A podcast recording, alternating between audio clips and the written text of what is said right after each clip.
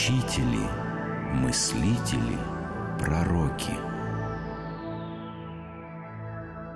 Дитрих Бонхёффер Дитрих Бонхёффер, протестантский пастор, участник антигитлеровского сопротивления и один из самых известных теологов XX века.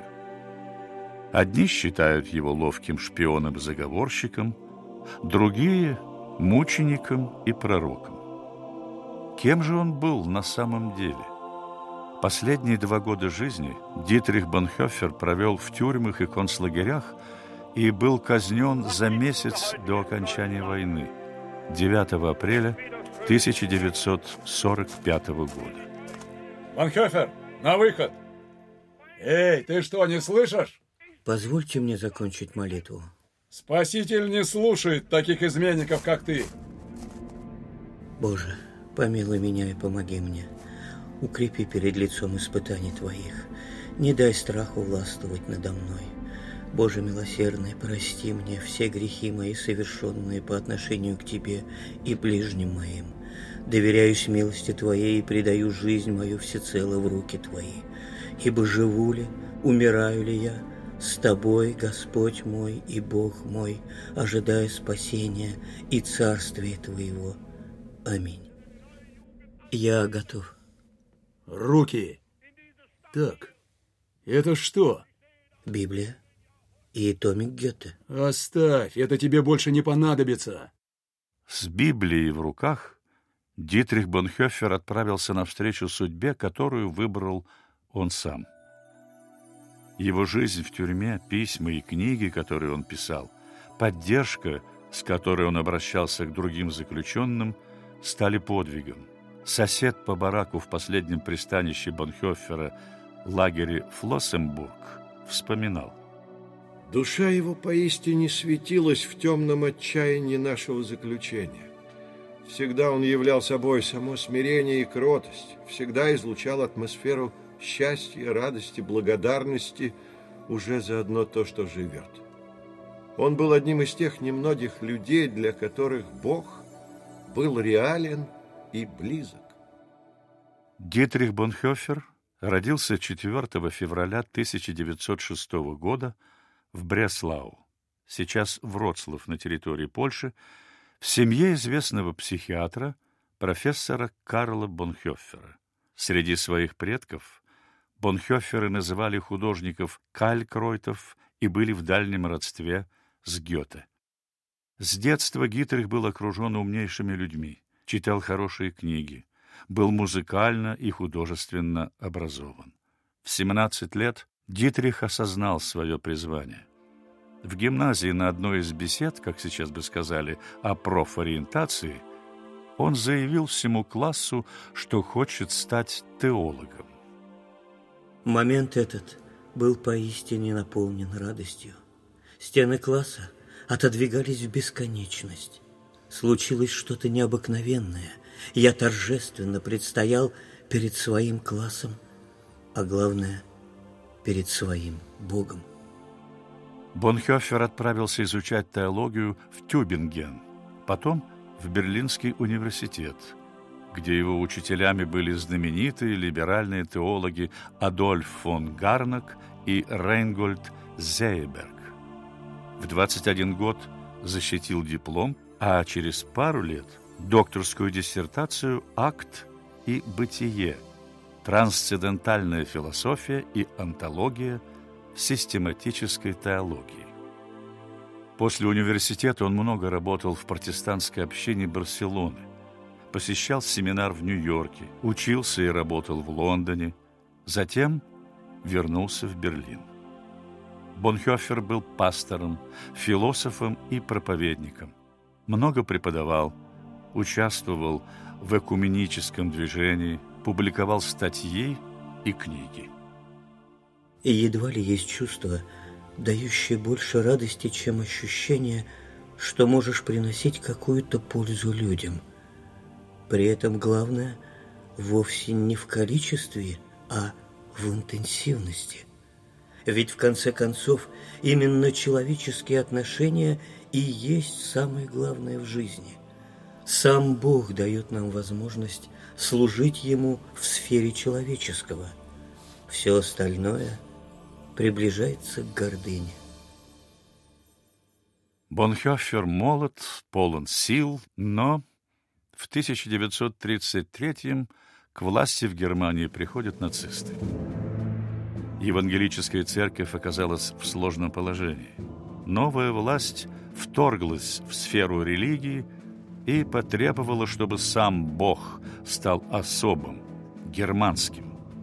Эти требования были поддержаны одним из внутрицерковных течений, которое вскоре стало главенствующим и принялось открывать миру германского Христа де иудаизированной церкви.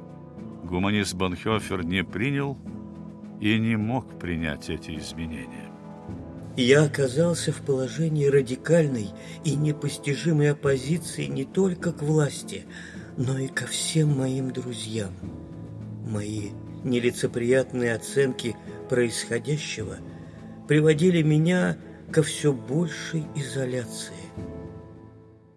Власти запретили Бонхёферу преподавать, не печатали его работы, и он вместе с пастором Немеллером возглавил подпольную исповедующую церковь.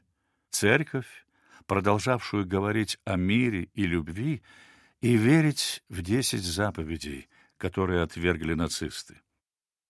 Около 800 членов исповедующей церкви погибли в концлагерях. Активистам Бонхёферу и его другу, тоже пастору Эберхарду Бетге, приходилось скрываться. Что ж, все, Дитрих. Дальше нам вместе ехать небезопасно. Да, будем выбираться разными путями. За машиной следят. Будем надеяться, что о мотоцикле никто не знает. Я все упаковал, все бумаги. Часть увезу к родителям, а это... Что тут? Черновики и записи берлинских лекций. Эб, ты понимаешь, как это важно. Найди, где спрятать. Я уже договорился с фрау Фергес в соседнем Альдаме. Она спрячет на чердаке. Не беспокойся, Дитрих. Человек, она надежный. А что это у тебя? Твоя книга? Следуя Христу? Помнишь, ты подарил мне сразу, как она вышла? Немедленно спрячь. Погоди. Одну минуту. Подпиши ее. Для меня. Тема следования Христу и ее главные тезисы были сформулированы Дитрихом Бонхёффером в страшном и судьбоносном 1933 году. Практически все последующие лекции и проповеди развивали ее. И, наконец, в 1937 появилась книга. Она вызвала споры и противоречивые реакции теологов, но явственно обозначила эпохальное наступление на привычные представления о роли церкви и произошедшее извращение идеи реформации. Один из критиков книги писал об Анхёффере. Следование Христу для него также церковная и политическая программа. Книга не описывает эту политику, но инспирирует и инициирует ее. Слегка затронутый в книге «Следуя Христу» вопрос о политической ответственности заключен в мыслях о превосходящей праведности. Тема ненасилия для него не только вопрос христианской ответственности перед лицом тоталитарных обстоятельств. Предвоенные годы он в своем ненасильственном сопротивлении становится собственно христианином. После начала военных действий сопротивление Бонхёфера перестает быть исключительно ненасильственным. В 1941 опальный пастор пишет книгу «Этика», где затрагивают социальные и политические аспекты происходящих в Германии изменений. То, что зло является под видом света, благодеяния, исторической необходимости, социальной справедливости, в конец запутывает тех, кто исходит из унаследованного комплекса этических понятий. Для христианина же, опирающегося на Библию, Это подтверждает бесконечное коварство зла. Бонхёффер приходит к выводу, что христианин имеет право участвовать в политическом сопротивлении диктатуре. Философ и проповедник присоединяются к заговору с целью уничтожения Гитлера. Среди участников – генералы, министры, крупные чиновники, банкиры и сам глава Абвера Канарис. Бонхёфера привел в ряды сопротивления и завербовал как агента Абвера муж сестры Ганс фон Донаньи. Держи конверт. Ганс, ты уверен? Абсолютно. Без этого ты не сможешь выехать в Швецию, а ехать должен ты. Здесь деньги и документы. Так, а это? От Канариса. Мирные предложения британцам и США. А как я найду, кому передать? Инструкции получишь на месте. Не вскрывай. Для твоей же безопасности. Об этом я меньше всего беспокоюсь. Пойми, Ганс, предательство, ложь, убийство, несмотря на высокие мотивы, это страшные грехи. Я верю, Дитрих, что мы будем прощены. Мы можем быть прощены Христом. Даже тот, кто лично понесет бомбу в бункер Гитлера. Гитлер – это антихрист, а его убийство – это, по сути дела, религиозное послушание. В апреле 1943 года Бонхёфер был арестован. В тюрьме продолжал много работать.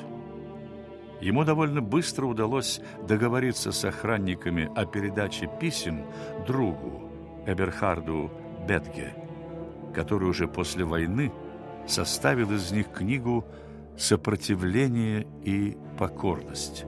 В ней Бонхёфер ставит вопрос, несет ли церковь ответственность за зверство нацистов? Именно в этом причина обращения Дитриха Бонхёфера к христианству без церкви, к Богу без религии. Ведь под религией Бонхёфер понимал официальную церковь, которая заявляла, что воспитала нацию, а воспитала богоотступников и фарисеев.